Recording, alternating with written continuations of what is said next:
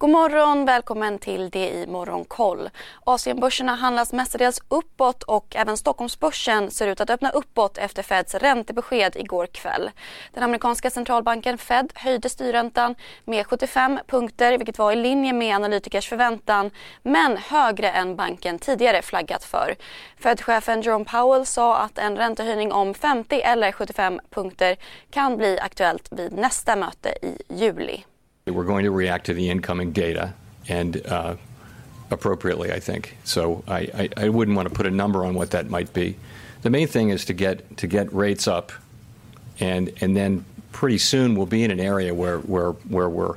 Uh, I think as you get closer to the end of the year, you're in you're in an, a range where you've got restrictive policy, which is appropriate. forty, forty year highs in inflation. We we think that policy is going to need to be restrictive.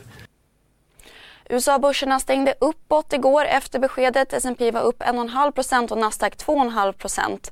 Den amerikanska tioåringen backade något och noteras nu i tre komma trettiofyra procent. Bland enskilda bolag tillhörde både flygplanstillverkaren Boeing och streamingtjänsten Netflix vinnarna och steg med nio komma fem procent och sju komma fem procent. Läkemedelsbolaget Moderna lyfte närmare sex procent efter att bolagets covid nitton-vaccin godkänts för användning på barn från sex år. Även med en värld i gungning blir det viktigare än någonsin med kunskap och diskussion. Att värna det fria ordet för livet och demokratin. Så när du trodde att du visste allt har vi alltid lite till.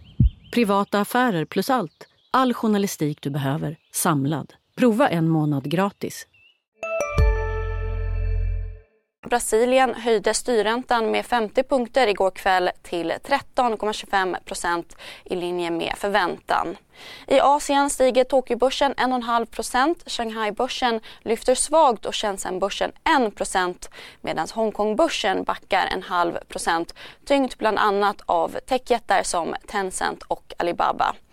Och streamingtjänsten Spotify är senast i raden av techbolag att se över sitt personalbehov. Bolagets vd och grundare Daniel Ek skriver i ett mejl till anställda att bolaget ska minska personaltillväxten med tjugofem procent. Så Sverige, där Ratos gjort ett förvärv och köper sjuttio procent av konsultbolaget Nitech. Köpet värderar hela bolaget till drygt en komma sex miljarder kronor, motsvarar en E V-ebitda-multipel på elva komma sex. Vidare har Handelsbanken bekräftat förhandlingar med danska Jyske Bank kring ett förvärv av Handelsbankens danska verksamhet. Och balkongbolaget Balkos vd Kenneth Lundahl avgår efter nio år i tjänsten. Lundahl kommer vara kvar till slutet av året. Teknikhandelsbolaget Adtech, affärsområdeschef, har sålt aktier i bolaget för tre komma nio miljoner kronor och minskar därmed sitt innehav med drygt åttio procent. På agendan idag ser vi fram emot ytterligare en räntehöjning från Bank of England och såklart Börsmorgon åtta fyrtiofem och Börskoll med start klockan två.